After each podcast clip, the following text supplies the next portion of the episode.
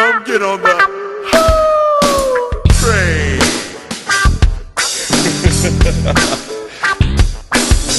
Pimpin' ain't easy.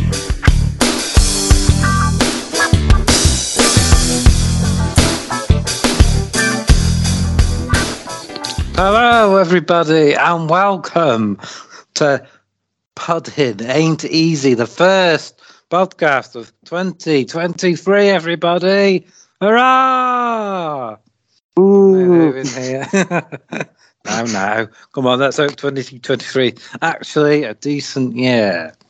But uh, we're here to list the five new programs or films coming out in 2023 that we're most excited about. And how I say we, I mean me, Carl Pierce, your host, and as always, I you know, we just decided this last minute I was hosting, so I haven't got a clever, the I don't know, the Joey to my Ross or whatever. It's Scott McLeod, everybody.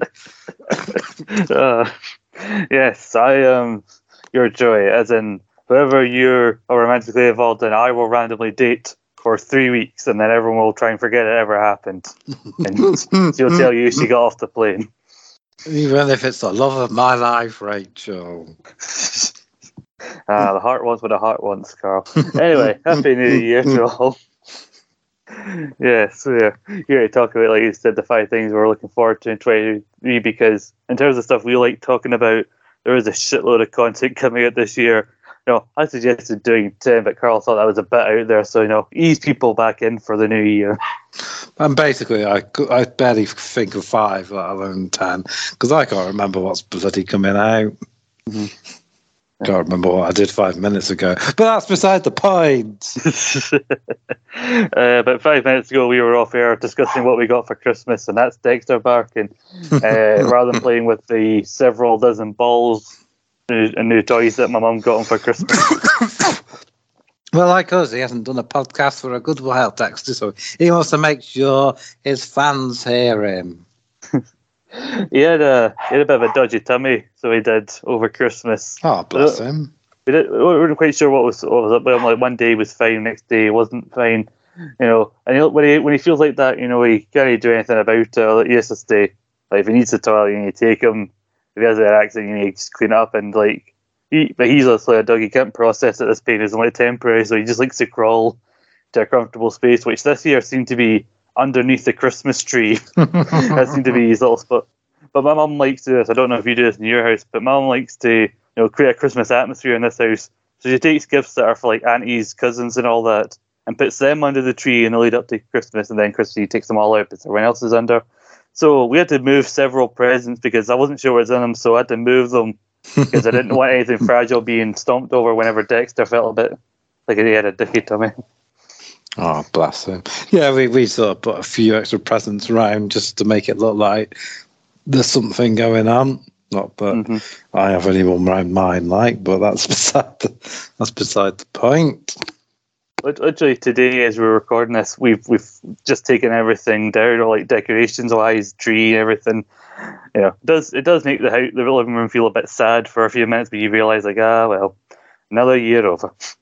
Yeah, you, you kind of remove the Christmas decorations, and uh, the room suddenly looks bare for a couple of days, where you sort of get used to not having your Christmas tree and your tinsel and whatever you put up. But it's quite it's quite strange. Yeah, well, there's a big like round coffee table we've got in the corner there where the Christmas tree goes. Every year that seems to get moved out and put in my room, out of the way, whether I want it to or not. And now that that's been moved back into the living room, I suddenly feel like I feel like that scene Step Brothers of the Bunk Beds man. I God, look at all this floor space. yeah, just uh, I just bang my. I've got a spare room, so I just bang all mine in there. Set done. I mean, Carl, before we get into the list, I think you know, we need to set people's expectations. I don't know if it's coming out this year. I know they've already started filming it, but you know, what's your number one and why is it Andor? You know, where's Andor season two on your list? Oh, it, it's right at the top, mate. Uh, I mean, well, it would have been. I don't think it's. I don't think it'll be out in 2023, uh, will it? But uh, if if it was going to be, oh yeah, uh, it would have been.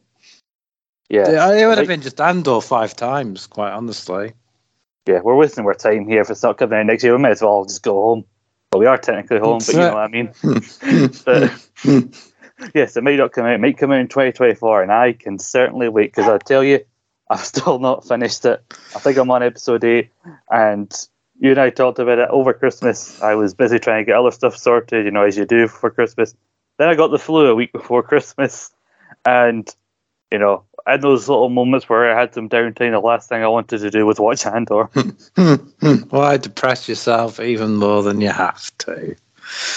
I mean, now I, I- you know, I've seen on Twitter and a lot of people seem to like it and they're raving about it. And this is what Star Wars should be: what uh, a boring, trudged political affair. Isn't this what you hated Episode One for? I don't, Yeah. I don't get it.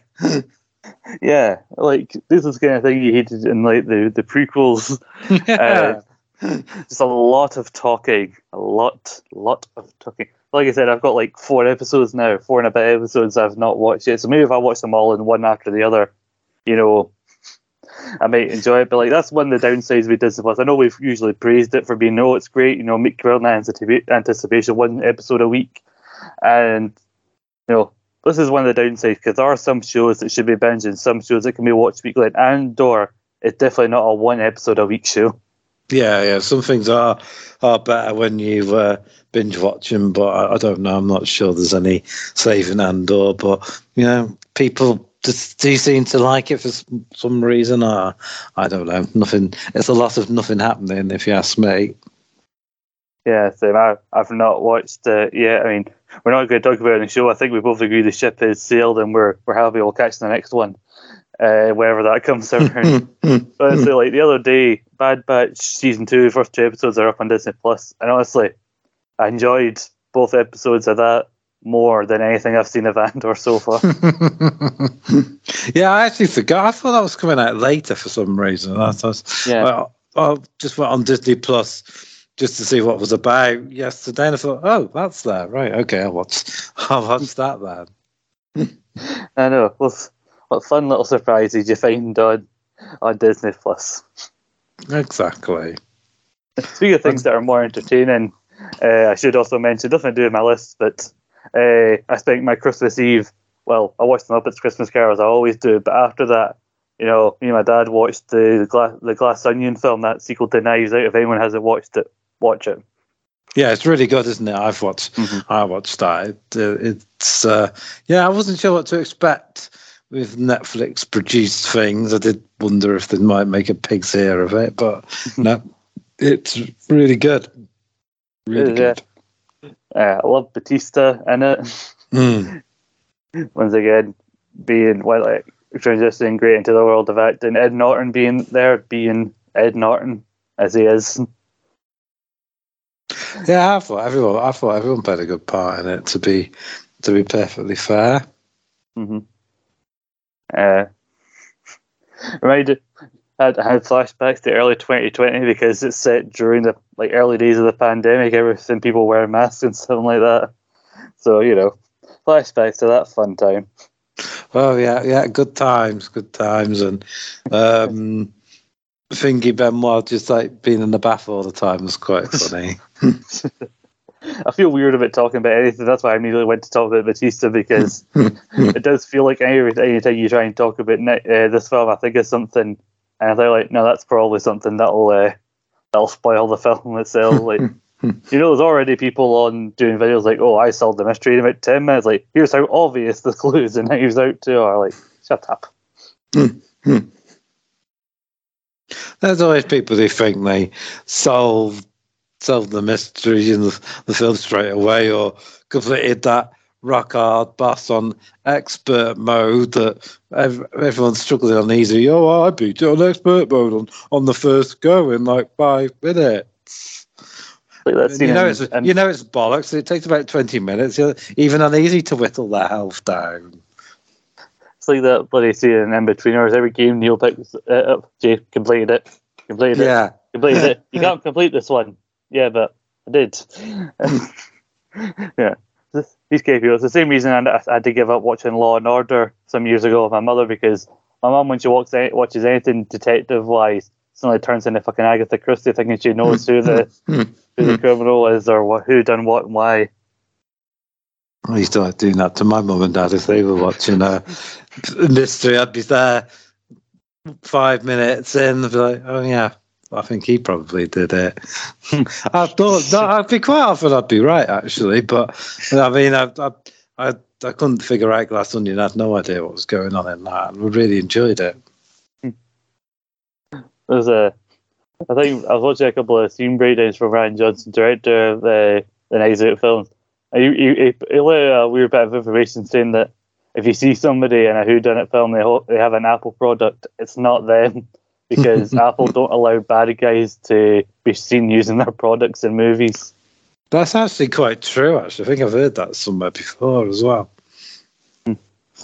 Yeah, but yeah, lists lists are fun, aren't they? Oh yes. also, before we get into anything, I just want to point say how much I enjoyed the um, Guardians of the Galaxy Christmas special. Yes. Yeah. Uh, I I gathered the family around to watch it myself. It did seem to be the Drax and um, what's the name? Um, Mantis. Mantis show, but all the same, it was it was really good. It was quite inspired to have Kevin Bacon in it as well. Yeah, I uh, he's in it a lot more than I thought he would be. Yeah, well. yeah, same. Also, I love the fact that like the soundtrack is still they still they cram a lot of songs in it, despite it being like a fraction of the length of a regular Guardians. But they got like an ex- they got multiple extended like musical numbers in this. They even like, featured a bit of the progs as well. Did you did you get a bit thrown off by the start? Because I was like, oh, I didn't realise it was an animation. Yeah, because like you watch all the trailers, none of the trailers are show anything in animation, and it throws you off for a second. Like maybe have we have we been deceived? Was yeah. it all filmed visually then put animated in post? Like what happened? Well, I don't think I saw any trailers. That's probably why I, I, I sort of got confused by it. That confused me as well. Uh, but you think a funny story about uh, my mother is that uh, she, I kept trying to get her to watch Guardians of the Galaxy. My mum likes a lot of like superhero and like sci-fi related things. Partly because she had to learn and enjoy it when, because she was a mother of two boys. So Didn't have any choice. no, but no, but she she, she does have stuff that she enjoys. Like she and my dad loved uh, Kenobi, and they binged that across two days. They really enjoyed that. Uh, but I kept trying to tell them to watch Guardians, and they kept saying no. Mum like saw it. She was a bit drunk one. Uh, it was after it was a Christmas night or Boxing Day. She was a bit drunk, and she couldn't. She didn't give it a chance. And then, over the time that second one was coming out, she said, oh, "Okay, I'll sit down. I'll watch it again." And she watched it. She loved it. She loves Rocket and Groot. she loves them, and she liked, liked the second one. She didn't like the Christmas special because there was too much Drax in that and not enough Groot or Rocket. Set. yeah. So, but I, I personally enjoyed it. Uh, I like the way they made it. I like the way they made jokes in the in the follow up um, about Rocket Raccoon being called different animals because my my um, my mum I think called him a fox or something, and I think a lot of people got what it, um, what animal he's supposed to be wrong. So I mean that was a fun made it a fun running gag in the second one that he kept getting called different animals and stuff. Yeah. I love that they've still got that, that dog with them that they found uh, like, like that dog that they sent in space and they've given it a voice. They're like, they're like, I will not work unless I get one of those delicious treats I know you're hiding in your pocket. yeah, that was funny. That was. I've had Dexter say that to me, not not not telepathically, but just with his eyes. Dogs can see a lot with their eyes. Oh yeah. yeah. Look at look at Scott McLeod, Doctor Dolittle, all of a sudden. yeah. My dog's got resting sad face, though. I don't know what it is. I think it's just a shape face. You know, some people have resting bitch face. Uh, Hmm. dog has resting sad face. Bless him. So, Scott, Yeah. are you ready? Are you going to start us off with your first? Yes. I'll, I'll give you my number five. Before I, I mention it, could I mention something that wasn't on my list that I nearly put on it? Um, Uh, I almost put a game a game that's coming out later this year, uh, the sequel to the recent Spider-Man PS2 game, PS uh, PlayStation games. The uh, Spider-Man, it's basically it's called Spider-Man Two. hang on, out- hang on. We can we can do games. But if you want, I didn't. I didn't say we couldn't do games. Oh, I just look at of it! Right, hold on. I'm going to have to make some quick amendments. Do fucking games now. Oh yes. I mean, the game did end up making it on the list. It almost did. So. In a minute, we're going to have to ask Carl for amendments and try and guess which ones were ones he just immediately took off his list. But I'll, I'll, uh, I'll just say it's just called Spider-Man Two for the PlayStation. You know, it follows on from the one that came out like in 2018, I think it was, and then you got Miles Morales in 2020. Both solid games, really love the open world still of it, and the fact you get to play as both in this. The trailer hints that you don't see him, but the voice you hear hints that might might get some Kraven the Hunter in this. Uh, Venom is confirmed to be in this as well. The one reason it's not on my list is I don't know when I'll get to play it. Not just because I haven't finished playing Miles Morales yet, but because it's exclusively to PlayStation 5, supposedly. And I don't have a PlayStation 5, and I don't know how willing I am to get a PlayStation 5 just for one game. Yeah, So- I mean, a lot of stuff I've wanted has actually um, been released on PlayStation 4 as well, and I've been umming and ahhing. Do I want to? Do I want a PlayStation Five? Because I could actually do with a new iPad as well. Because my my current one's five years old. It was only 16 GB memory, and that's absolutely full to the brim. I'm sick of having to delete stuff to fit some. I had to delete something so I could reinstall um, Skype for this recording today because we haven't recorded for so long. It, um, uh, sort of taken it off to save space. So yeah, I'm trying to decide what I want, what I want to f- splash my cash on. hmm Yeah, like because like there's quite a few games coming out that, that I've wanted to play. Like I haven't played yet. They're already out. Like oh, they're on PS4 and uh, PS5. Oh, that's good. I, was, like, I don't need to get that. Plus, it's a weird fucking shape that PS5, and I've got my like TV stand with my PlayStation and that set up in a way that you know fits everything. I'm gonna have to move stuff around to that PlayStation Five, and then then there's some games I have that I maybe haven't completed yet that I'll maybe have to re-get on PlayStation Five. And then they say, oh, but supposedly certain PS4 games can be played on the PS5. But I bet you it's not going to be the ones I've fucking got. Yeah, and then it's all like I'm worried about all the save files as well. I don't want to have to within recomplete games or faff around um moving me save files or I don't know how easy or complicated that is. I mean like, you know, I'm almost a forty three year old man. I you know, I can't do all this techno stuff anymore. It's all all my ability to do that's gonna start leaking out of my ear. My brother doesn't didn't play a lot of games. He mainly played Skyrim and the, the Arkham games. And since he's moved in the house with his fiance, they've got an Xbox. So he bought this one where basically it was all three of the main Arkham games in one. And he's just been replaying them on the Xbox. So I've had to so basically to save save space for stuff I want to play since he's moved out on the PlayStation 4. I just went in and deleted certain games he played that I never played. Like, Mm, okay, we don't need that anymore. We don't need that. And apparently, when you, men- you mentioned the Spider-Man sequel, apparently Venom is going to be voiced by Tony Todd, none other than the, Mm. the Candyman himself. So, what a voice for Venom! That should be awesome. Oh yes, uh, I can't wait for that. Like even he did a little like video when it was announced, and he, he his his regular voice is deep enough, but then he did his Venom voice. I'm like, oh, I got a shiver up my spine. So yeah, I definitely want to play the game. Don't know when I'll get to play it, but you know, at some point I may have to bite the bullet and get the uh, the PS5. well, they like, might.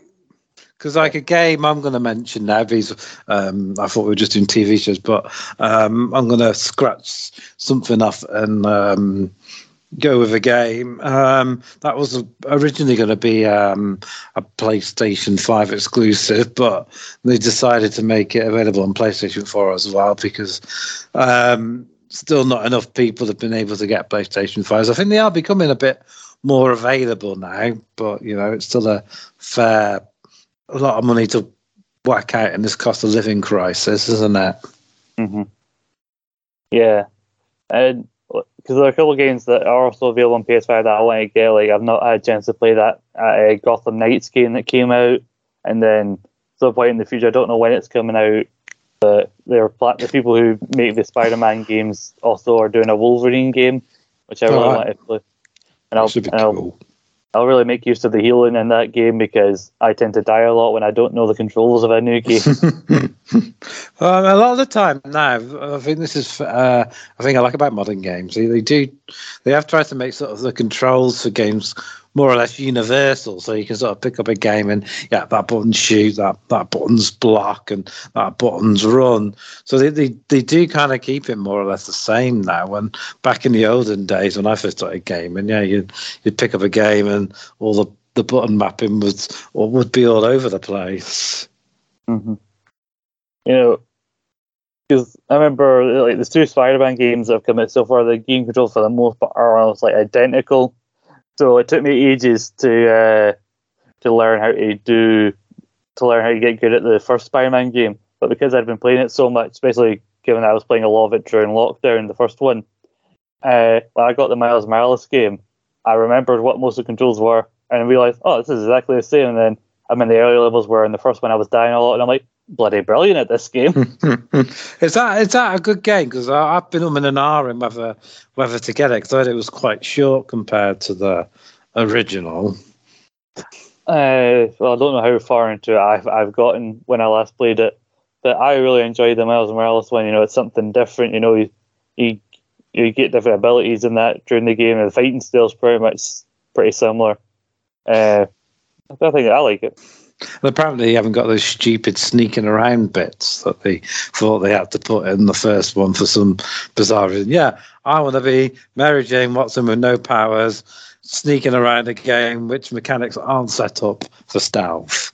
Terrific. Oh yeah, I, I got caught so many times playing that level. Uh, uh, then you had the one where you're you're playing Miles and you're trying not to be spotted by Rhino in the first Mm. one when he's not got his powers yet. Yeah, but there's a random bit where Miles has to go like fix something that's outside, and so has to sneak out through his bedroom and then crawl on the walls while not letting his family who are in the other room know that he's he's got powers. So th- that's randomly inserted into the start bit of the game. But other than that, there's no switching to other characters. From what I can see, it's mostly just just Miles. I think I think Mary Jane gets a a, a taser a little bit later on in the first one, so that was a bit better, but still. Mm-hmm. Just want to be Spider Man. I bought the game to be Spider Man.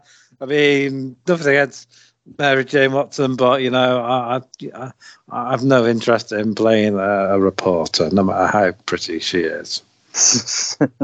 if you want to pick Gwen eh, in it and make her Spider Gwen, I'd happily play as her, but hmm, not hmm, playing somebody hmm. who doesn't have any powers. Or even Spider Peg, Spider Peg, Spider. Spider Peg. Uh, so, do you have anything that you've just taken off your list you want to talk about before I go into my actual number five? I, I- I'll mention it when I do my uh, new number five. Well, it's funny we talked about Spider Gwen and Spider Pig because my number five is Spider Man Across the Spider Verse Part One, which is apparently coming out in June of this year, which is also the continuation of the story set up Into the Spider Verse. Uh, we know that it's the same actor voicing Miles. We've got uh, Jake Johnson, whose name is voicing the uh, slightly tubby version of Peter Parker we met in the last one. We've got uh, Hailee Steinfeld back as Spider Gwen. But how sad, but sadly, the only thing that would move this up the list is the fact that no confirmation on whether or not Spider Pike or indeed Spider Noir, voiced by Nicolas Cage, are going to be in this. Well, we can hope. Yeah, the fact is that this looks quite a big film, and it's only part one. Is um, makes me curious, but yeah, uh, I am a fan of the um, original, so um, yeah, I expect big things from this film. Mm-hmm. Yeah, you got uh, Oscar Isaac is in this because he just has loves snapping up those uh, those uh, superhero movie the superhero movie roles. Uh, he's voicing I can't remember the character's real name, but he's uh, Spider-Man 2099, like the futuristic version. Oh right. Spider-Man. Hmm. I think it's been set up that like he might kind of be a sort of villain in this one, and that he's got a good reason for what he's trying to do. But he and like Miles will like clash on ideals, and then there'll be an actual villain that's revealed at some point in this, which then carries over to the next one. I think it's maybe it's like some sort of like obscure villain as well that they're using in this. But they've also got a Spider Woman in this as well, the Jessica Drew Spider Woman. Oh cool. Uh, Daniel Kaluuya uh, from who like, was in the first Black Panther, and I believe he was in. Uh, he may have been in Get Out, but he's playing Spider Punk. so there's all sorts of different ones. I think actually at one point, like there's so many people pointing out there's this Spider Man and that Spider Man in the background. I think the Spider Man from the PS4 game and that style of suit that you see on the cover of that game is spotted somewhere in the background of one of the trailers. It's going to be a lot of fan service. It's going to be a, going to be a. Hopefully, it'll be really cool. They don't sort of try and do too much and spoil it because um, you do get that sometimes, don't you? When they sort of try and cram that much stuff into these films so that spoils it slightly too much.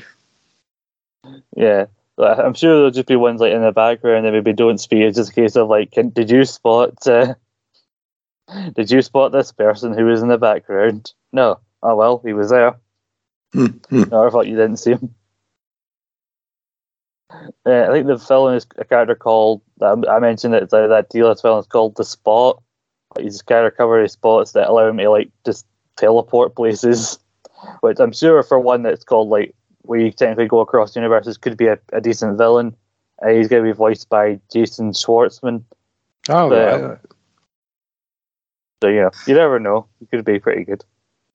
That could be quite cool. I, I trust them. You know, the first, the first film was really good, so uh, yeah, should be should be good. Yeah, I think in terms of like movies, like Marvel or superhero movies outside of like the main like MCU like films, I think this is one of the, like the, the first one was like one of the best ones they've ever done. Like I think it was just mainly a Sony thing. So, you know, I'm ho- I'm got needless to say high expectations for this for this follow up. Yeah, definitely. So yeah, so yeah, um, my number five. I, I thought it was. Oh yeah, I felt for sure it's going to be Morbius too, but uh, you know, here you Oh god, they're not doing that, are they? I wouldn't have thought so. God, I hope not. Shouldn't have been a Morbius one. Ah. There about you. How was your number five? I mean, as Jared Leto not ruined enough comic book characters. Clearly not. Clearly, clearly. Okay, so I was going to go for the bit of an out there film um, as um, Christopher Nolan's new film Oppenheimer because it's piqued my interest. But now because of games are in the equation, I'm going to go for the Resident Evil 4 remake that's due out. I think maybe March or April sort of time in 2023. Regarded as one of the best of the Resident Evil franchise, if not one of the best games of all time. The original Resident Evil 4. I played it when it originally came out in, I think, about 2005. So, um, really looking forward to what they're doing with this. Apparently, the project's been over, done by the people who um, developed the Resident Evil 2 remake, which um, turned out really good. So, a lot of high hopes um, for this game. Are you you're a gamer? Have you you, played any of the Resident Evil games at all? I am. Uh, I'm the kind. Of, I'm the kind of person who, if I actually called myself a gamer, actual gamers would hate me because I I don't play enough to be a gamer. Which is why, you know, I, I that's why I've been humming and hawing about getting a PS5 uh, for so long. So I know of Resident Evil. I know that there was they were popular games, and from what I've heard, not so popular movies from coming from those Yes. from those games. So can't say I know uh, too much about it. I, I I have seen trailers for that Oppenheimer that you mentioned, and I, I looked up the cast list for it. My word, does all appeal, but if you are excited enough to see it, uh, Carl, I'll just see here. It's two and a half hours long, so uh, bring a cup to piss in. That's nothing. I mean, I sat through Batman nearly three hours, and uh, you know that should be two and a half hours. Be walking the park now. 2022 was really the, the year that you really trained your bladder, wasn't it? Hmm, hmm, hmm. That's it. Oh, yeah, I, well, I, I'm glad. I'm glad that you're excited uh, for this Resident Evil game, even though I can't comment on it. But yeah, it's um, the thing is with um, a lot. Of, you find it with a lot of movies that are based on games.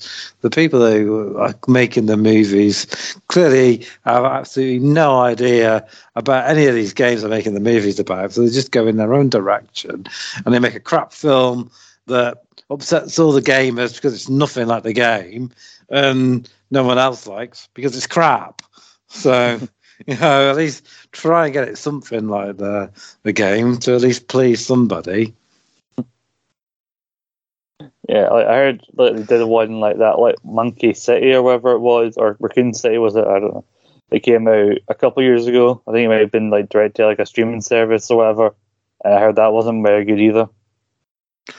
Mm, be interesting to see what this Last of Us um, series ends Yeah. up being like.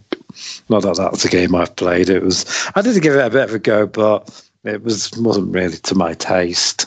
I know that's probably going to shock a lot of people. You can't just have a gamer who doesn't like The Last of Us, but just wasn't for me.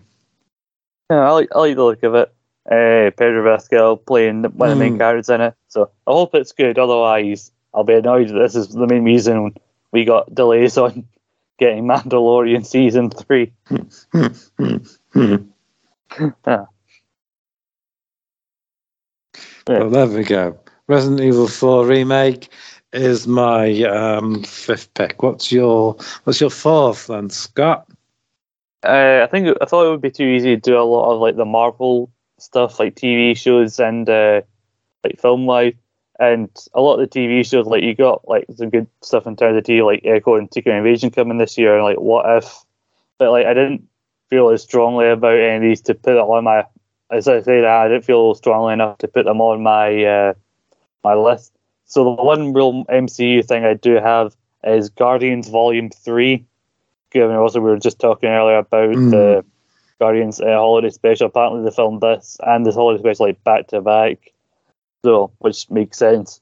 Uh, James Gunn's pretty much done with Marvel after this, so Yeah, he's had his, of, the new DC project, isn't he?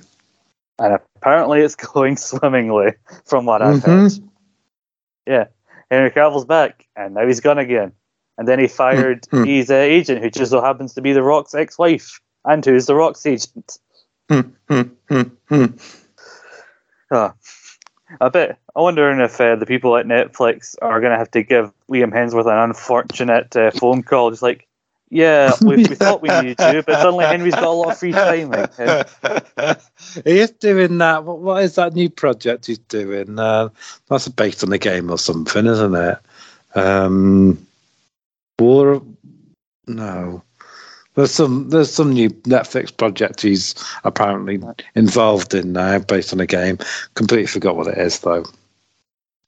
he clearly loves Superman and video games. Like, fine, if you can't let me be, they don't let me be Superman. I'm just going to make every star in every adaptation of a game I like.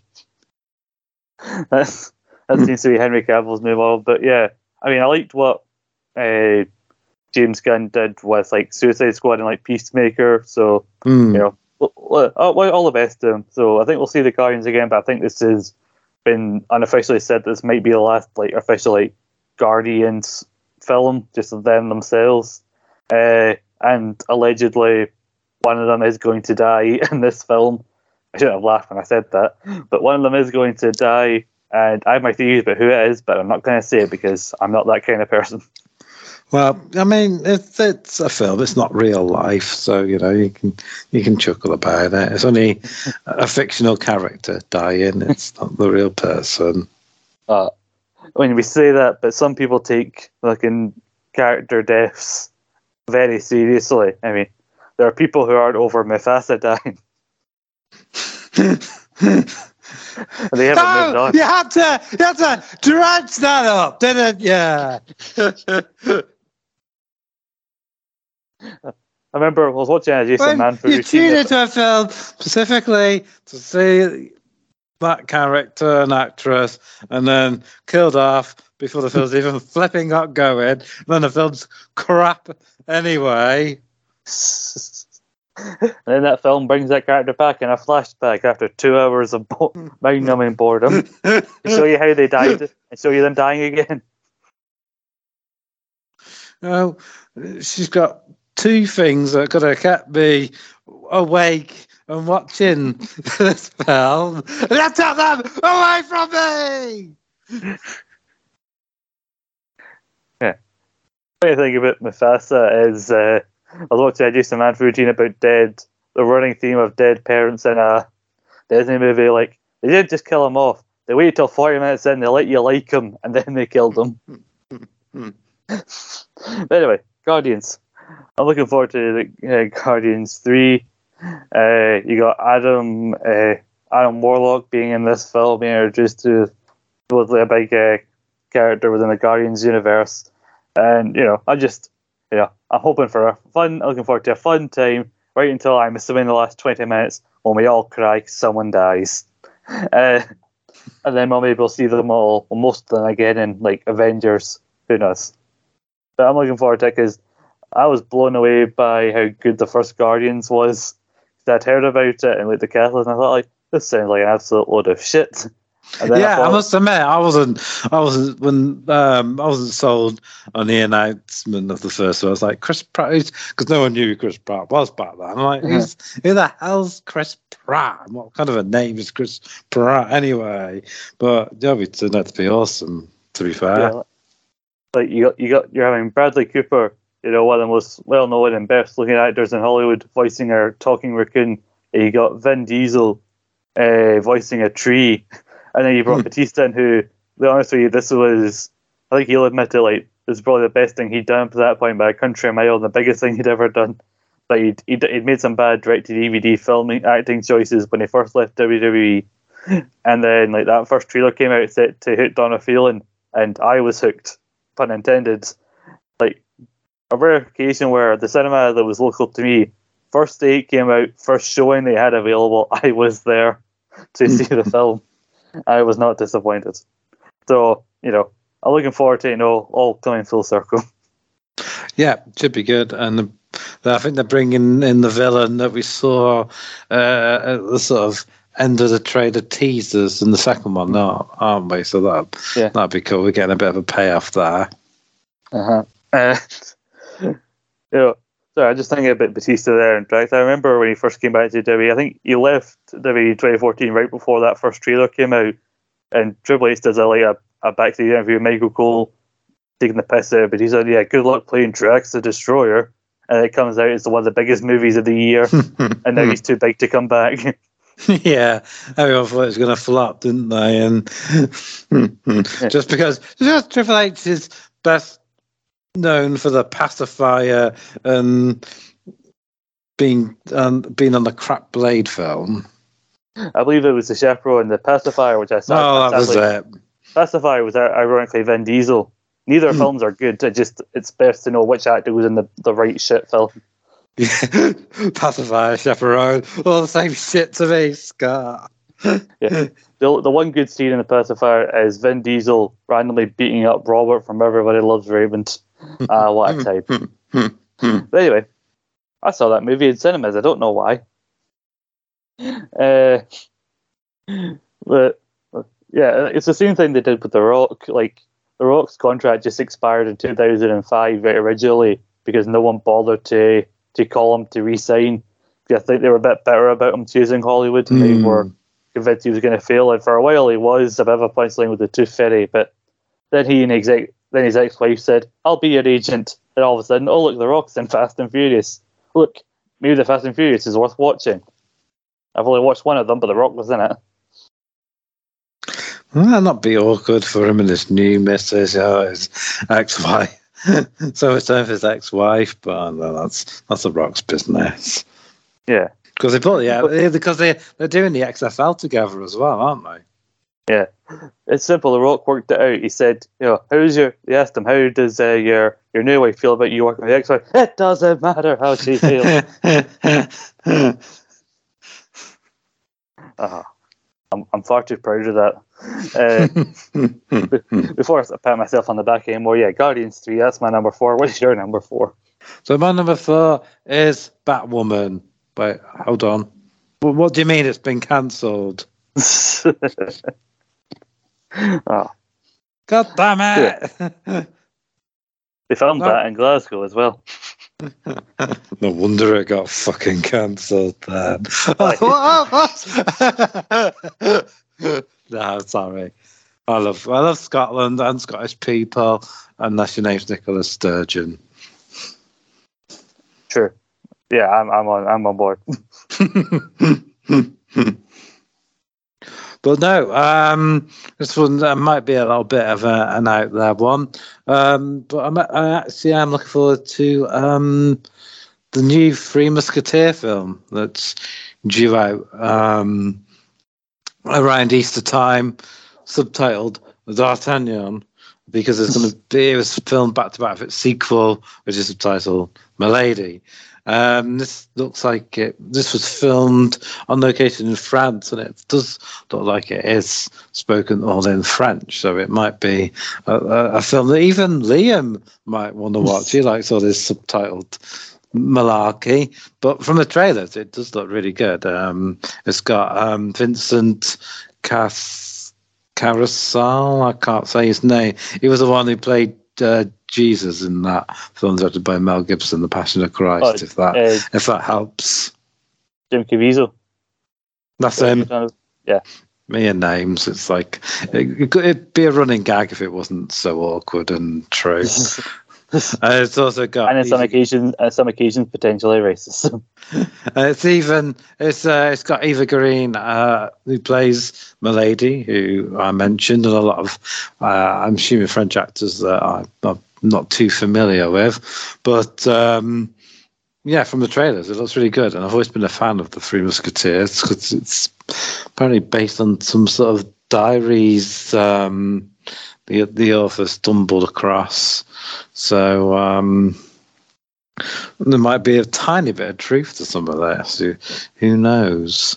Um, but I sort of grew up on a, a cartoon called Dog Tanyan. See what they did there, and the and the Three Musketeer Hounds back in um, probably the late eighties, early nineties.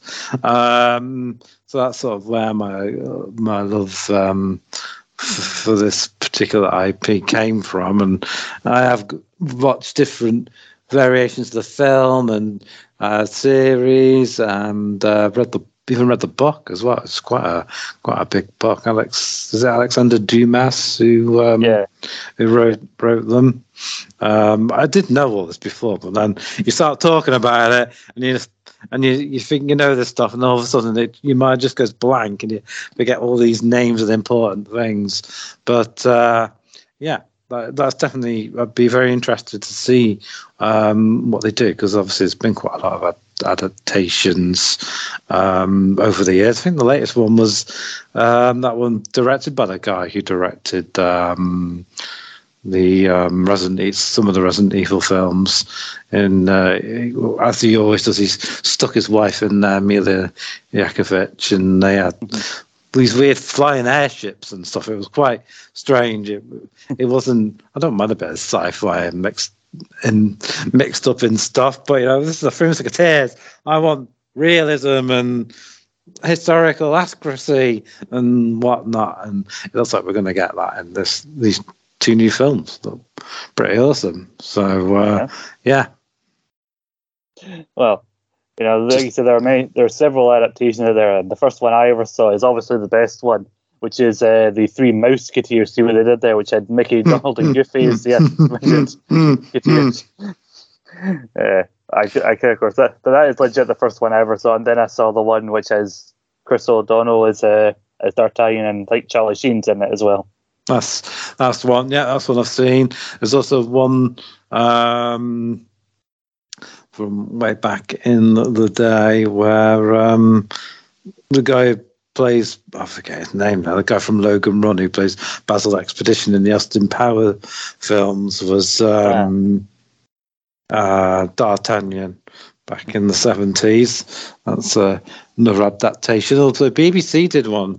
Um, was getting, probably getting on for ten years ago now. It was about 2014, something like that.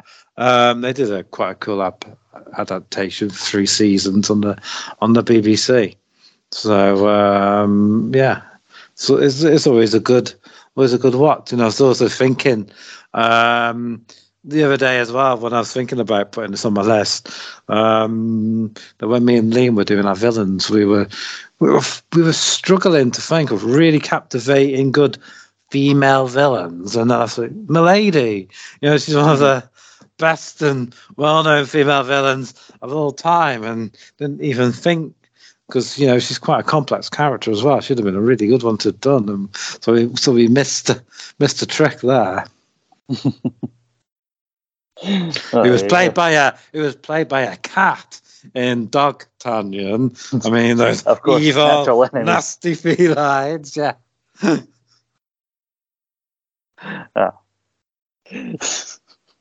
Ah, but we all know how what, what what side Liam leans to. So you know he's a bit he leans a bit on the right. He doesn't like women. He wouldn't let you talk about female villains. Uh, it's pure speculation based on a little bit of truth. oh, he's he's he's a he's a woke person, Liam, keeping us on the straight and narrow. He, he foolishly tried to become our human resources man at Rogue Opinions, a job which I'm sure has made him pull all his hair out.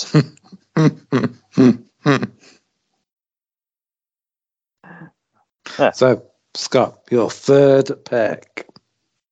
yes, my third pick. This is one we do, a subject we don't really talk about on this show, so it's something a bit different. Uh, but I put this in the. I, I put this in my like middle of the list because I am very much looking forward to it. All the signs seem to be pointing to something I should be like excited about, but at the same time, it's a franchise I've been burned by before. So by putting in the middle, I'm trying to you know help subvert my expectations of it. It is Transformers: Rise of the Beasts. Oh yeah, is- I've seen I've seen some trailers for this. Uh, so basically, I think it's set in 1994. So it's after Bumblebee, but it's the start of a of its own little like trilogy. But the characters are going back to a more like cartoon accurate like look a- as they did in Bumblebee. So it's following that kind of tone. I don't know if it's the same director doing it, but basically they're introducing the characters from the popular 90s like Transformers kind of spin-off show Beast Wars where you have Maximals, who are descendants of Autobots, and Predacons, descendants of the Decepticons, being introduced in this. So I think you're going to get C characters introduced in this film, and this is going to start some sort of trilogy. Rumors of at some point in this trilogy, Unicron will be introduced. So I, I'd like to see that in like the second or third film as like this, uh, like a Thanos level villain. Uh, you got some notable Transformers from the cartoons being introduced here. You got Optimus, obviously voiced by Peter Cullen as always, because that man will voice Optimus until the day he dies. Uh, Pete Davidson voicing a character called Mirage, who was in one of the first Transformers like G1 cartoons I ever watched. So I've a, I've a soft spot for Mirage. Uh, you got Bumblebee, obviously, and uh, the leader of the Maximals. You'll love this because he's a descendant of Optimus Prime. He's not Optimus Prime. He's Optimus Primal. You'll love, you'll love that. See what they did there. He's been voiced by. Ron Perlman. I mean, the Musketeers, Dog Tanyan, Optimus Prime. But you can see these movie execs are absolute geniuses, can't you? Yeah. So he's been voiced by uh, by Ron Perlman. Michelle Yeoh is in this voicing a Maximal called Airazor, who turns into I believe a hawk or something like that. Uh, you got some classic characters. There's another group. It's not Decepticons working as well as Predacons. You got a group called Terrorcons, who are voiced by, who led by a character called Scourge, who's going to be voiced by Peter Dinklage. Uh, I think they really over they really just kind of watered down Megatron in the old Bay ones because he was here, he's dead, he's back again, he's dead again. So, Hmm. but there is a Predacon version of Megatron. They haven't shown him any trailers or mentioned him, but I think somewhere he is confirmed to appear. So, you know, introducing him alongside Scourge as like the two main villains on that side, like a new version of Megatron, and then you get bloody Unicron hopefully later on. So, yeah, it's, a, it's something that appeals to the little kid in me who is obsessed with Transformers. So I'm hopeful that this, you know, this helps recapture my love for Transformers, much like Bumblebee did. Because you know, I went on a roller coaster of emotions with those Michael Bay Transformers. I tell you, with first one came out, couldn't get enough of it. I enjoyed it, even though there's some weird bits in it looking back, especially given the fact that clearly there's no chemistry between Shia LaBeouf and Megan Fox.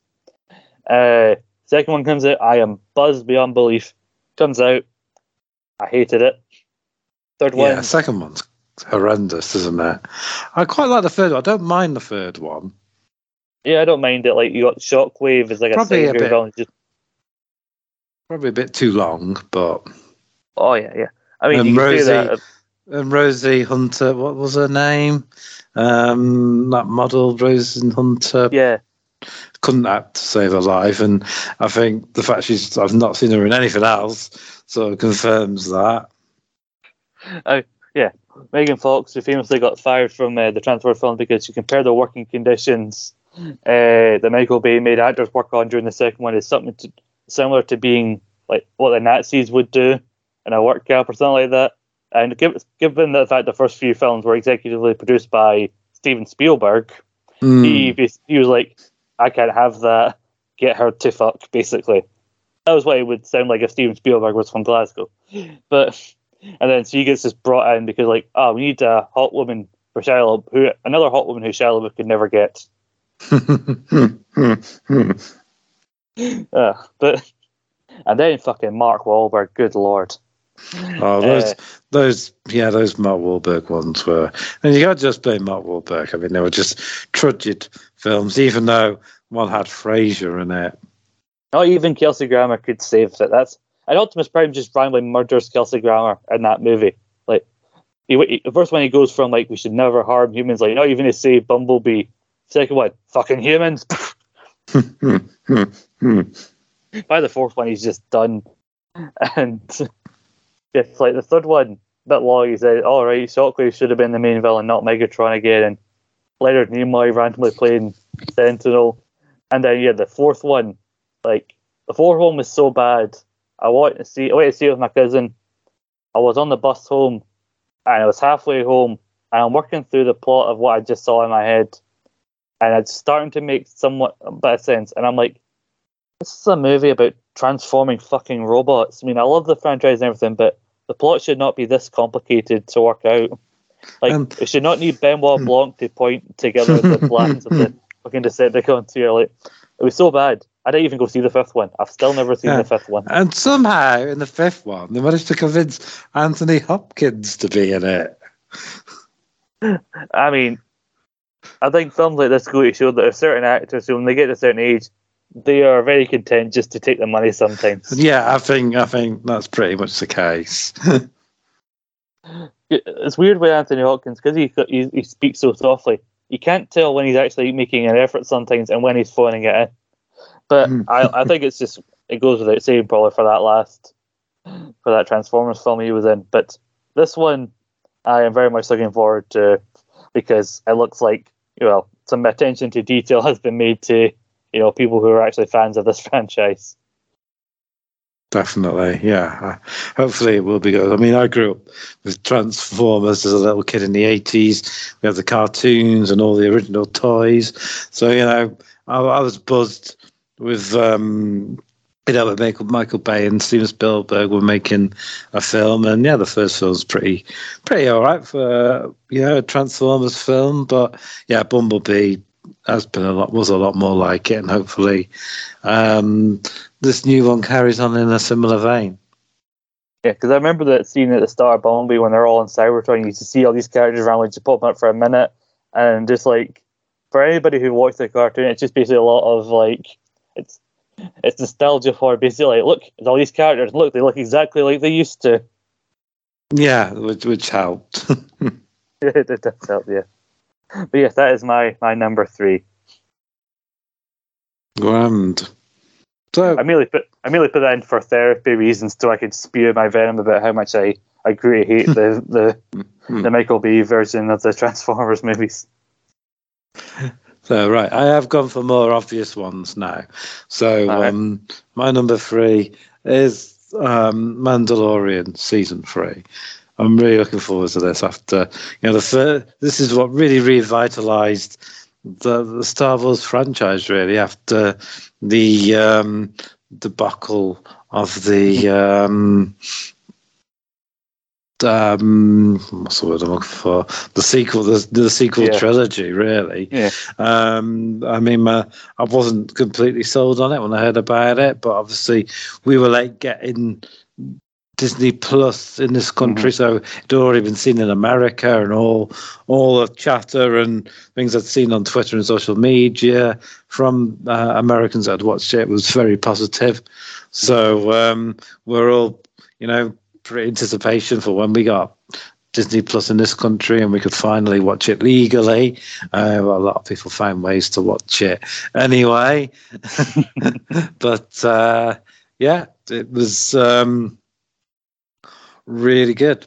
And uh, the second series built on the first series, uh, which was also really good as well. We also have bits of the Mandalorian and uh, the Book of Boba Fett. And um, it looks like we're going to carry on uh, in season three, where season two left off with um, the sort of fight for Mandalore, with um, you know, Katee Sackhoff's character being a bit more Yeah. involved, and Mando's looking to hopefully um, get back into his um, sort of cult or whatever scud books because he got told off for taking his helmet off. The naughty, naughty boy. Tut, tut, tut, tut, tut. He's still got Grogu back as well because Luke's a crap teacher. Clearly, I mean, Yeah, I remember that episode. I think the sentiment was, "Wow, no wonder Kylo Ren wound up as messed up as he ended up." but yeah, it's uh, just, just leave that, just leave the teaching to Qui Gon Jinn and Obi Wan Kenobi. I mean, obviously, these Skywalkers just can't be trusted with kids. Clearly not. Clearly not. I mean, looking at the uh, the sequel trilogy, like yeah, there was like I love the the first one that came out. I know a lot of people say, "Oh, it's just like uh, New Hope." Yes, but there's stuff to enjoy about it if you look beyond that. The what Rian Johnson one, I like Rian Johnson now because of how good Knives Out are, but that just went all sorts of fucking wrong. Uh, and then the bloody make the attempt at make good with the Rise of Skywalker when they brought DJ back in. So just going to show that JJ should have just done the whole trilogy himself. Like yeah, from the beginning. because he had to sort of try and course correct. For yeah, he gets a lot of stick for um, the third one, and perhaps rightly so in a sense. But he did have to course correct because he set a lot of things up for a sequel, and Rian Johnson just thought, "Nah, fuck that. I'll just go my own direction and kill off the big bad villain really, really easily for no real apparent reason." So we go to the third one and don't have a villain. Uh, Yeah, things he set things he set up for what's her name's parent Rey's parents. they're they're nobody special apparently now. So you know, I know he, he went to, to I don't know did he did he go to do Star Trek or Star Trek first? He he went to do some other project, didn't he?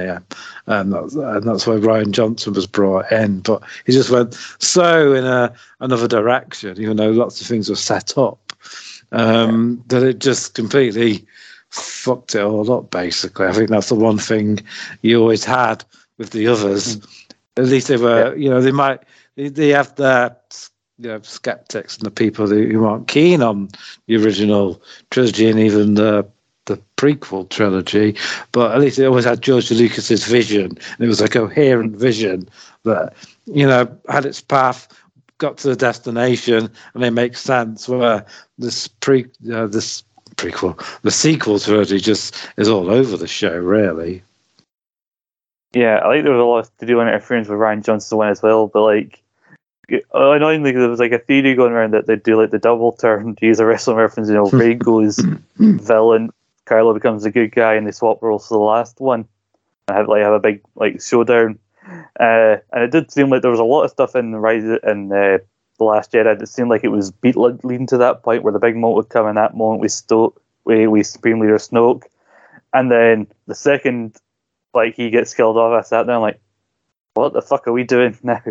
like, and then like I think Rian Johnson was making his own trilogy where he could have been allowed to tell his own vision, which probably you know if he unites it when he's allowed to tell his own story, you know, without interfering with somebody else's, it's you know it's fine. Uh, well, more than fine, but you know what I mean. But like, I think it's the fact that Lucasfilm just panicked and went, "No, we're not trusting you with this, with our precious Star Wars again. No, you go away, away, go to Netflix." If only we could go back in time and just put Jon Favreau in charge of it. Yeah, no, who would have known the guy who kickstarted the MCU, one of the most successful franchises in modern time, would be the hmm. guy to help make Star Wars successful again? Who who would have thought that would be the case? oh no, yeah. But like one thing I like, one of the things that's funny about it because also a lot of people talk about how also Palpatine being alive doesn't make any sense, but there's stuff that we saw in Mandalorian and like stuff that's been referenced in Bad Batch about cloning everything. So it does feel like a lot of these Star Wars properties are both like acknowledging stuff suddenly becoming canon, uh, and also being a case of like, oh, here's things from other movies that didn't make sense. Here's our attempt to help make them make sense. Yeah, I mean, there's something obviously about cloning or something going on with what they want Grogu. They want his force powers for for some reason or another, and it's all very sort of secretive and hush hush. So hopefully that goes somewhere as, as well eventually. What what the uh, the sort of empire are up to, or first order, whatever they are in uh, in in Mando. I'm not too sure. I think I mean they're sort of sort of between um, the Empire and going into the First Order, aren't they? In, mm-hmm. in, in Mando, looking at the timeline, so they're not they're the they're the fallen Empire, but not quite not quite the First Order yet.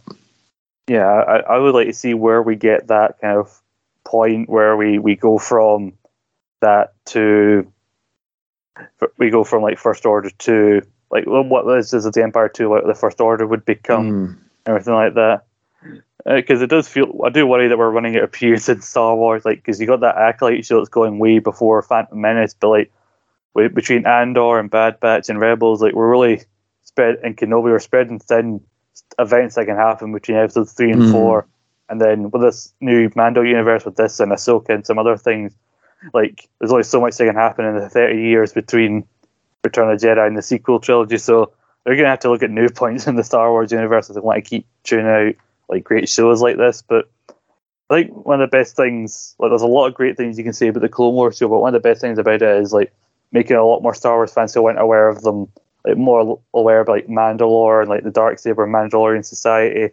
because when they were also like, wanting to do something very different with Jon Favreau, like let's go away from the Force, let's do something different.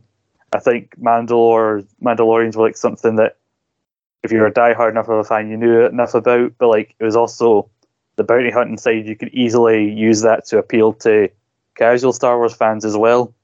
So yeah. in the case of like getting as far away from like Skywalkers or Force users, for the most part, except for like occasionally we Grogu, like getting as far away from what we knew of Star Wars, uh, which is what makes this one so good.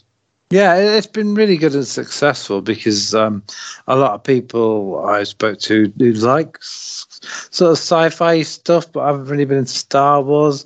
They'll tell me, you know, I'm not really a Star Wars fan, but I did watch The Mandalorian and I did really enjoy it. I think it's because it's got like I mean, Star Wars has always been kind of a westerny vibe, but it's even more leaned into the westerny vibe with the Mandalorian, which I think um, a lot of people like. Yeah, yeah. I think it's like taking it back to like the early like influences of it, and then mm. and then making it like a TV show, but with a more cinematic style. Uh, yeah, yeah, I can't argue with I can't argue with that. And we're going to be talking about more about Star Wars when I, if I can go into my number two, Carl, is mm. Ahsoka. Ah, wow. This was this is going to be my number one. So we have finally landed on one that we both do. So we might as well do my number one and your number two together. Well, then. well, I'll, I'll you know, I'll admit, I was thinking about coming back to it, but this was going between my this was almost my number one. It was going back and forth between one other thing. So this is my number two. Mandalorian season three is my number one. I don't know what else I can say. Like we've talked but man, on the start as a Mandalorian pod, this thing between you and I, and just like it's blossomed from from that on. But like, Mm.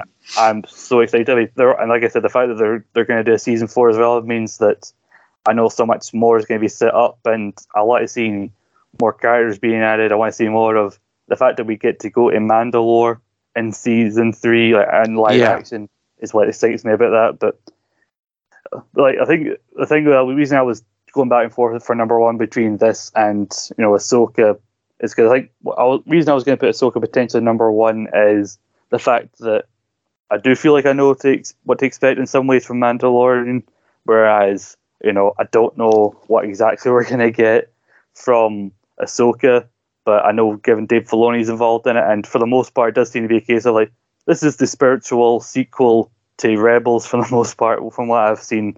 Like also they've, they've cast, uh, they're getting Ezra Bridger, Thrawn, Sabine. There's rumors that that Mary Elizabeth Win- Winstead, uh, if that's her na- name pronounced correctly, is potentially going to be Hera from Rebels. So basically, everyone can come back except for Kanan. You're still dead. I mean, if you wanted to get Freddie Prinze Jr. as a Force Ghost, I'm sure he'd do it for free. He's such a big Star Wars fan. Now, apparently, Hayden Christensen's going to have some sort of role, even if it might be only a, a cameo in it. So um, that'll be pretty cool as well. Might be some sort of flashback or something, perhaps. But yeah, I mean, I, again, Rebels, I wasn't super convinced on on that when it was announced but you know during lockdown i burnt through clone wars because i was always fancied watching that and being on disney plus gave me a chance to watch that and i thought oh well might as well. Now burnt through all that might as well um check out uh, rebels and i really enjoyed that as well especially you know you got um ahsoka actually finally coming face to face with Darth, you know, re- Darth Vader and realizing he's Anakin and then facing off. So that was pretty, you know, that was pretty awesome. Well, you know, really well, you know, really well done. So um, we got to see some Darth Maul in there too. So um, yeah, and this was high up on my list and above Mando because this is, you know, uh, again a character. I wasn't, you know, a lot of people were fanboying when oh, Ahsoka's going to be in the Mandalorian. This is before lockdown, before I'd watched uh, Clone Wars, so I didn't really know much about Ahsoka, so I didn't have the same excitement. But um, once I had watched. Um, Clone Wars and and, Rab, and Rebels, I was able to appreciate it more, and I re- yeah, I really like um, Rosario Dawson's portrayal of a more grown up, um, older um, Ahsoka, and she's probably about the right age. I think she's somewhere around my age, 43, 44, which is about the age you'd expect Ahsoka to be in this sort of timeline, I think, if um, my maths and calculations are correct. So, um, yeah, it's all worked out quite well, and I really enjoyed her. You know, a, uh, what we saw of her in um, the Mandalorian episode called The Jedi, and um, uh, her brief appearance in the Book of Boba Fett, that episode there too. Um, you know, a bit more fanboy because she actually met Luke in, in that one, which is really cool. So, uh, yeah. And there's rumours that Grand Admiral Thrawn will be in it as well. So that's someone I'd, you know, I'm looking forward. To, still not clear on who's actually portraying him. They're, they're, they're staying quite tight-lipped on that. I heard re- I've heard rumours Pierce Brosnan perhaps, but I'm not 100 percent sure on on that. It's only rumours. I've not heard anything concrete. But um, you know, be great to see him brought to life. Um, by by a, you know, an actual person, and yeah, seeing you know, is, is it you know, are they still looking for Ezra Bridger at this time? And does it you know, does he is it not until the end they find him, or is it in the middle they find him? And what's what you know, what's he been doing? Has he been Andrew Thrawn's prisoner for all this time? It's Mhm. yeah, it's going to be really interesting to to see where they go with this and what they do with it. Yeah, because like honestly, this Book of Boba and Mando are all set kind of around the same time. So basically, Ahsoka could have gone right from when she was meeting Luke in Mm. that episode Book Fett to wherever it's happening in this. And there's also the, that potential for crossover with Sabine Wren into Mando because you know there was a storyline where she was wielding the dark saber Yes. during Rebels, and then willingly handed over leadership to Bo Katan, but obviously that ended up in the hands of uh, Moff Gideon and everything.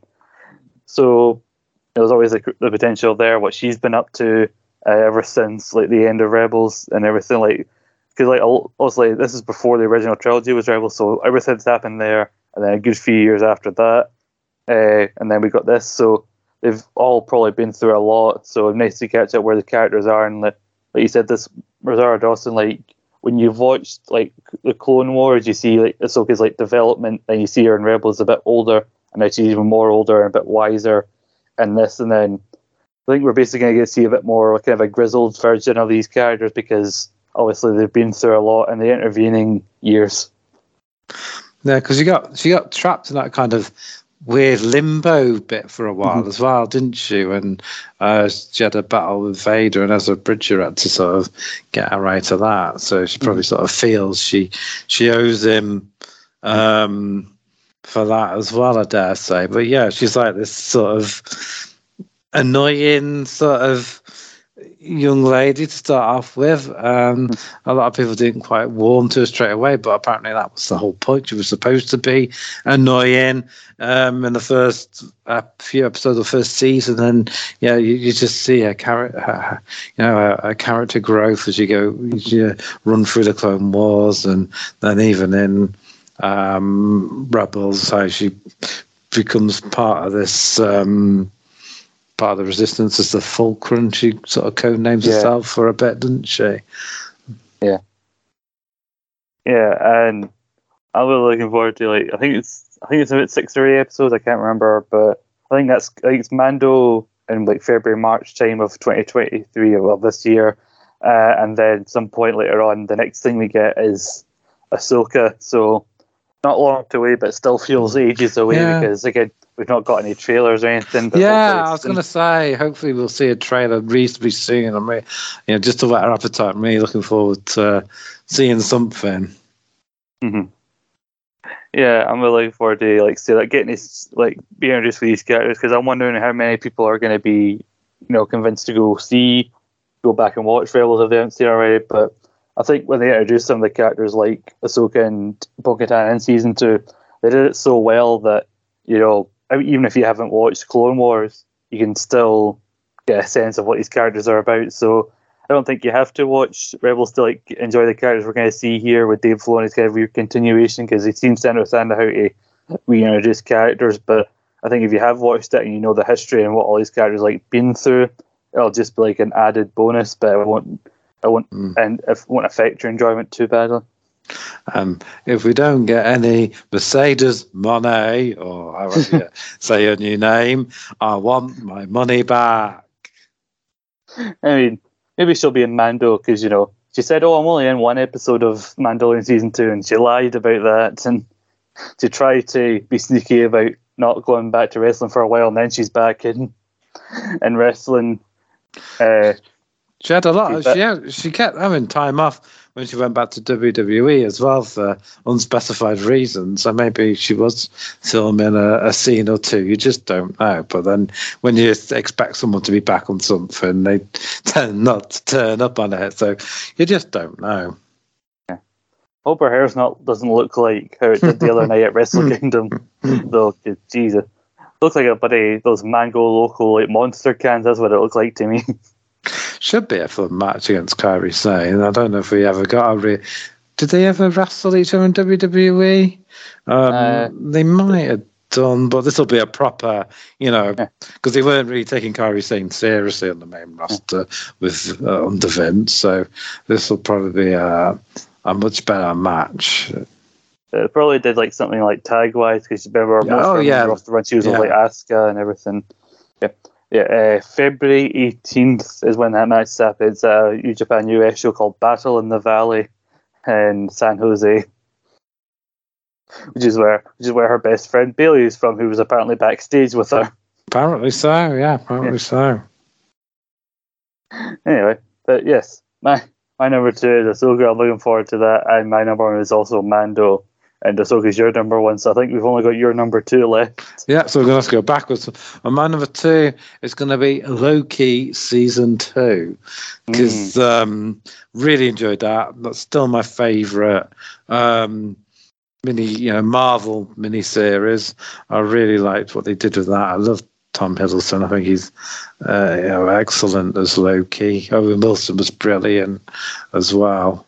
Um, I mean, if this was a 2024 list, I'd be putting Deadpool at the top. To be Mhm. to be completely honest, but that's for next year if we fucking remember. Think- oh, I completely forgot this time next year. Jesus Christ! I mean, there's something that's coming out, I think, in the fall this year, which I thought you'd put on your list, but maybe you've forgotten it as you're one to do. But I believe X Men '97 is this year, so I would have thought you were good because I remember you being particularly excited about that when we talked about the big list of like Marvel announcements a while back. Yeah, yeah. I, I won't lie. I did forget, but it, no, it, it wouldn't have quite made my top five list. But I'm still a little bit hesitant. I don't want my childhood memories to be to be ruined. But um, and yeah, if they don't have that original theme music, I will want my money back. Dear Yes. Mickey Mouse. They've No. got they've got it's so iconic. Everyone knows it's the most iconic like theme tune from the nineties. Like. I mean they've got they've got to. They've got no no subtle reworking or retweaks, just the original theme tune. I mean they even sort of hinted at it when Professor X comes on in um the um Doctor Strange film, didn't Yeah. didn't they? And that had me popping more than anything else. He was there, his big yellow chair as well. Exactly. Awesome. Come on. But yeah, and they left so many things open with um, you know, what happened with Kang and Loki manages to get back. Um Sylvie's apparently stuck there, so um how, is she still going to be in it how is is she going to get back to them what's you know where's her you know what's her character going to go and how's what's the loki going to do because they didn't recognize him and there's a massive statue of kang there. So is he going to be in this at all? Because he's apparently supposed to be in Quantumania and he's going to be a big overarching big bad in phase five is it? So um yeah you know quite a few it was set up nicely for season two so if it's a season season two is as good as season one uh, i think we're going to be in for a real treat shame there'll be Loki- no shame there'll be no more richard e grant as, as No. classic loki but you know maybe we'll get crocodile loki back Yeah. Crocodile Loki is, you know, that's all we can ask for, but you know that or jet ski for Mobius, one of the two. Yeah. Uh, I think Kang is a big reason. Loki season two is also a big reason to go see bloody Quantumania because like as as the two. Because we saw one version of Kang as he who he who. At he who shall not be named. That's not who he's called. Hmm. He who remains, obviously. He who remains was killed by Sylvie. So another version, supposedly worse, is now taking over the TVA. But is that the same version from Quantumania, or like which of these? But which of the two versions are going to end up being the Kang and Kang Dynasty? You know. So like, there's so many variations of Kang we can go Yeah. between now and that Avengers film that we don't know, and you know, it's good work for bloody Jonathan Majors if you can get it. Like, play the same character but different versions, and we'll pay you a buckload of money. Uh, he's he's going to need that Jack Walker whiskey if he's got to play um, s- several iterations of the same character. Uh, like, I thought he's also in that Creed three that's coming out uh, again, playing the main like rival to Michael B. Jordan's character. So there you go. This is really open doors for him. Like I didn't know who the guy was before Loki, and then all of a sudden he's he's bloody everywhere. He's everywhere. Yeah.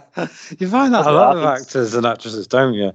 You might not be too familiar with them. You're seeing them in something you like, and all of a sudden they're popping up all over the place. And sometimes even when you go back and watch something um, from Uh, a year or so ago, and you think, "Oh, that's where I knew her from. She was in this thing that I watched, but it was such a minor role that I didn't really pay her any mind, or you know, Yeah. such and such."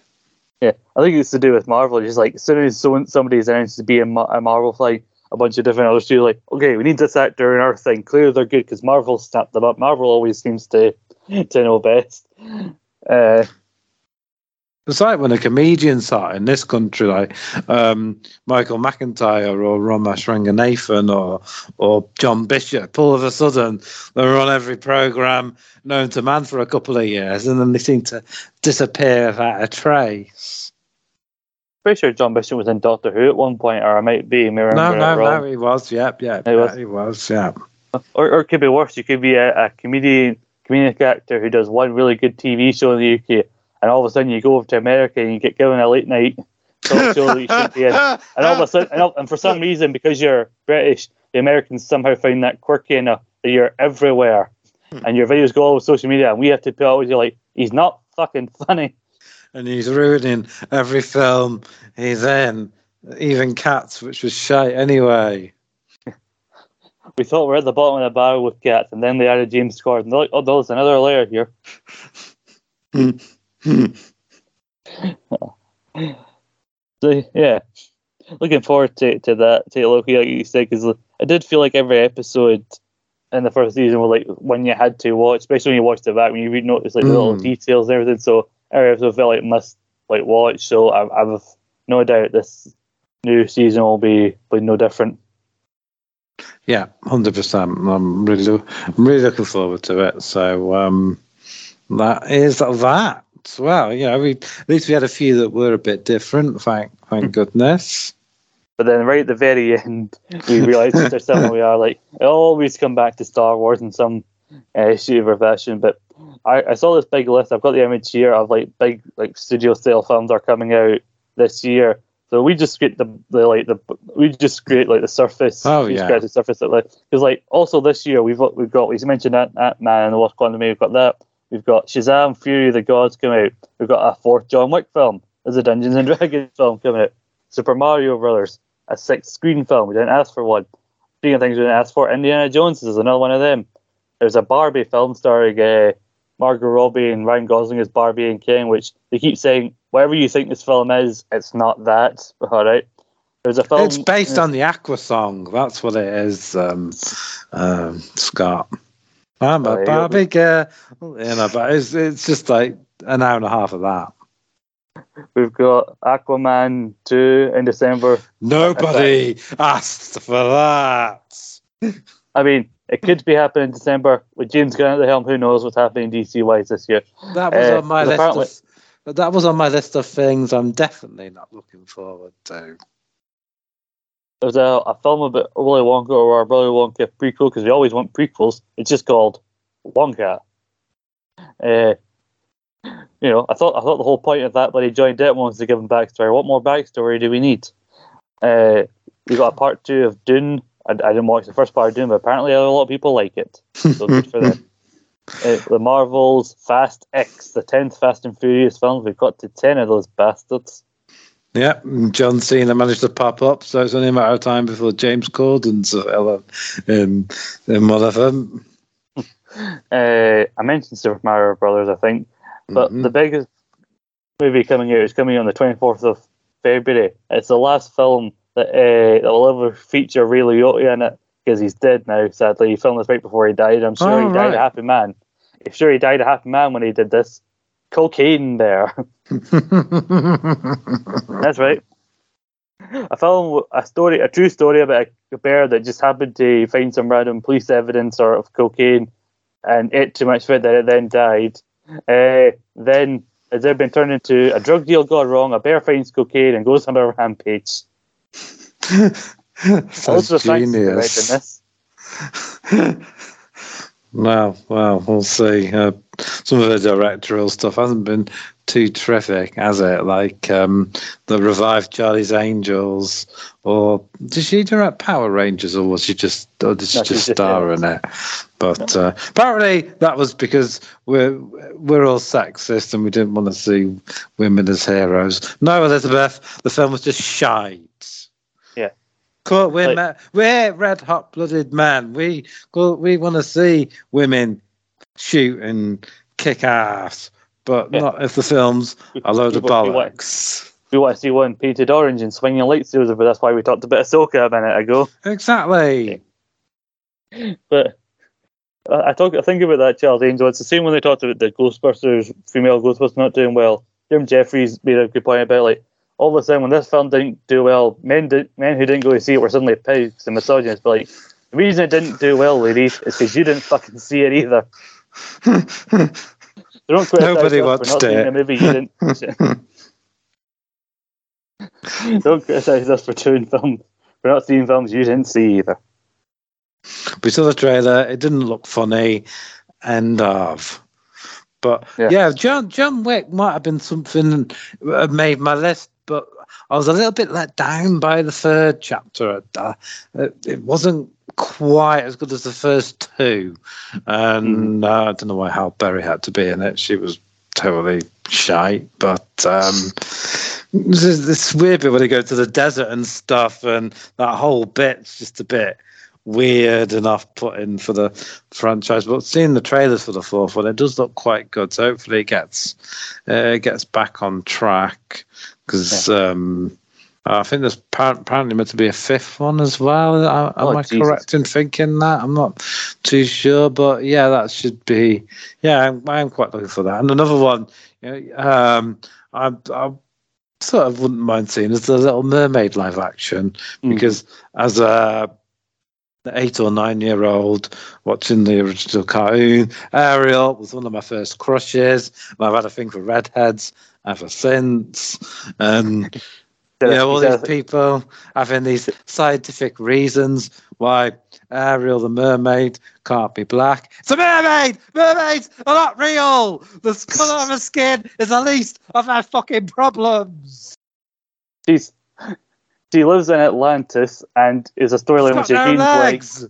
legs! She gains legs by sacrificing her voice to a sea witch. That's the bit. Like, it was like the Loki shit where he hinted he might be Yeah, bisexual exactly. or something like that. Like he is a he's a god of mischief who's secretly the father, secretly the son of a frost giant raised by Odin, brother to Thor, who's an Avenger. He then tried to take over the world. He's died technically. And he's talking to a female version of himself. But oh, he might he might like to sleep with men as well as women. That's the that's where we cross the line, is it? Yeah, he's, he's, he's basically fallen in love with himself when he's fallen in love with Sylvie. That you know, which makes sense because of his you know insane arrogance uh, and whatnot. But no, yeah, yeah. You know, colour of someone's skin or their sexuality is the least their issues in in these scenarios. Yeah. let's not have some in-depth scientific reason why they can't be can't be a black mermaid. There can't be mermaids. Full stop, pal. like it's like ones like where they change the, the the orientation or like the skin color. Like, oh, they were written this way. Like they were written as a character. They never, they rarely if ever mention character skin colors in in written written literature or comics if it unless it's relevant. You know, so and it rarely is. Uh, so yeah, I, I get what you're saying about the bloody Little Mermaid thing. Like yeah. Carl learned to have a crush for years. He had a crush on women with red hair and no legs, apparently. And I, and I thought his obsession with with women, with, with, I thought his obsession with women like Salma Hayek was the weirdest thing about him. I, I do prefer them to have legs, but you know, I've got no no um, prejudice against people, you know, who might not have legs.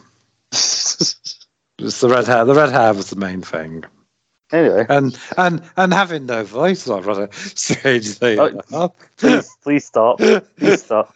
I mean, we're borderline where we're chatting about this, talking about the shit Ghostbusters and Charlie Angels films, but like, we're, we're, we're borderline at this point. But the, the I'll bloody, be, going I'll be John Wick- getting I'll be getting destroyed on Twitter by Greta Thunberg at this rate. who is Andrew Tate, by the way? I don't know who.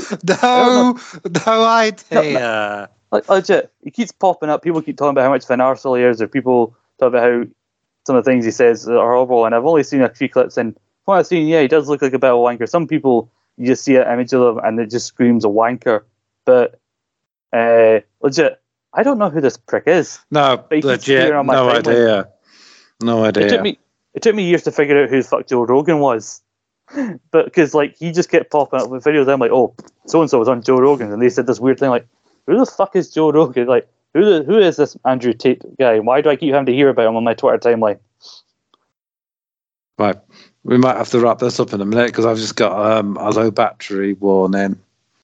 Okay, well, I'll save my other rant I was going to have about why why are we having why are we having like, don't make John Wick don't make Keanu Reeves at his age do five bloody John Wick films. He he's he's limping in the last one. I don't think he was acting. And speaking of things, people who shouldn't be doing films at this stage, God knows we don't want another Indiana Jones, but I can save that for another time. Yeah. Can't help themselves. It's like with Terminators. Each Terminator, each Terminator film gets more ludicrous and worse than the last. They still convince themselves we can save the franchise if we just um, go back in time and rewrite the time thing. Or we can save the franchise if we kill John Connor on a beach after we spent the whole second film trying to save his ass. Just leave these fucking things alone. Yeah, I agree with that. Uh, Carl, if you have anything you want to plug, uh, I'll save you my, my long list of plugs if it'll save your battery. No, this is basically all I've done um, in the last few weeks. So uh, I haven't really got anything to plug, to be honest. So just keep yourself tuned in to Brogue Opinions and listen to everyone else's content, like um, the, the football stuff, um, Scott and all Scott stuff that we're sort of piggybacking off these days. well, I mean, there's a Scott and Paul's that went out the other day. It's one we recorded before New Year. I just didn't have a chance to send it before New Year because I was enjoying my time off. But it's it's in your house. it's in your house Final Four review, which is like an hour longer. Than oh, I quite be. liked I quite liked that one actually. It's at least an hour longer than it should be, which is the story of all me and Paul shows. Uh, and I'm meeting up with him in the next day or so, and we're gonna, you know, start recording some more content again. And I had some No Rogues bars that I recorded end of November, start of December last year that I'm I'm gonna hopefully get out soon. So I have stuff either I'm going to to record or I have recorded, just not the chance to, you know, get it out there yet. But I'll I never forget. I'll never forget 1997 Royal Rumble because we had sweepstakes and I got Bret Hart and then he got flipping screwed out of winning the Rumble by Stone Cold Steve Austin. And I hated Austin for a good while after that because I, I, I thought, so you've robbed me out of money, Stone Cold, you little twat. I mean, I also explained uh, we when Paul me and Paul did a two part episode, a ninety seven Rumble. But I explained in both part two of that and in this Final Four thing how technically fake Diesel is in, is within the Final Four because justification for the Final Four matches. Oh, the Final Four man the Rumble. Like, no, technically, right before Bret gets dumped, he dumps it fake Diesel, but you know they they, they got around it because like we're not building our main event where one of the participants is Diesel. I mean that. Oh god, that's still one of the most ludicrous ideas of all time. And yet, WCW actually thought they were going back there and gave, gave Kevin Nash just got all massive pay rises. Well, they, well, they said they they claimed they said we're not going back, but I doubt they said anything because like if we don't say no, if we don't deny this, we can get a lot more money. Please stay. Here's, here's a rock more money. Uh, yeah, so if you're into that kind of content, me and me and Paul, we got some stuff there, and I'm sure Nathan and Ben are talking about stuff. They released an episode on Christmas Day, talking about how they'd improve Christmas. I wouldn't take any of their advice seriously. I listened to a bit of that episode. What really? You want you want to take it seriously? Yeah. But seriously, as I take Jest, you your, jest, young man. Seriously, as I take your opinions about women and redheads. Anyway, I am not. I've, I am not a misogynist. Please, please don't cancel me. well, you know, Carl, I like, I like ladies of all hair colour. It's just you know that stuck with me when I was a youth. You know, just red hair, just you know, just I don't know, just some just things to me. We'll just leave it there. I mean, it's not the weirdest crush to have from Disney. I mean, there are people out there who fancied the Nala from Lion King and that fox from bloody Robin Hood. So you're you're really on the team. Hey, of that fox, that fox from Robin Hood's banging, mate. What are you on about? I worry about the wildlife in your area. But you know, as we've learned on this show, much like podcasting, trying to avoid being cancelled. It's not Liam, uh, easy. Liam, Liam has his fetishes of raccoons. No one bats and eyelid. I was just about a fox and flipping out. That's it. I think we'll leave it there. I can't believe Liam gets away with it. It's not fair. I feel like Wanda Maximoff here. Well, golly, you go back into the weird television world you've created for yourself, and we'll see you next time. I think these days I wouldn't be turning Ursula down, to be honest, but the said about that, the better. You're just going to keep going, aren't you? I've, I've tried to stop you three times. Like, like, but like trying to uh, not get cancelled, podcasting is not easy, as I've learned, especially trying to end one with Carl.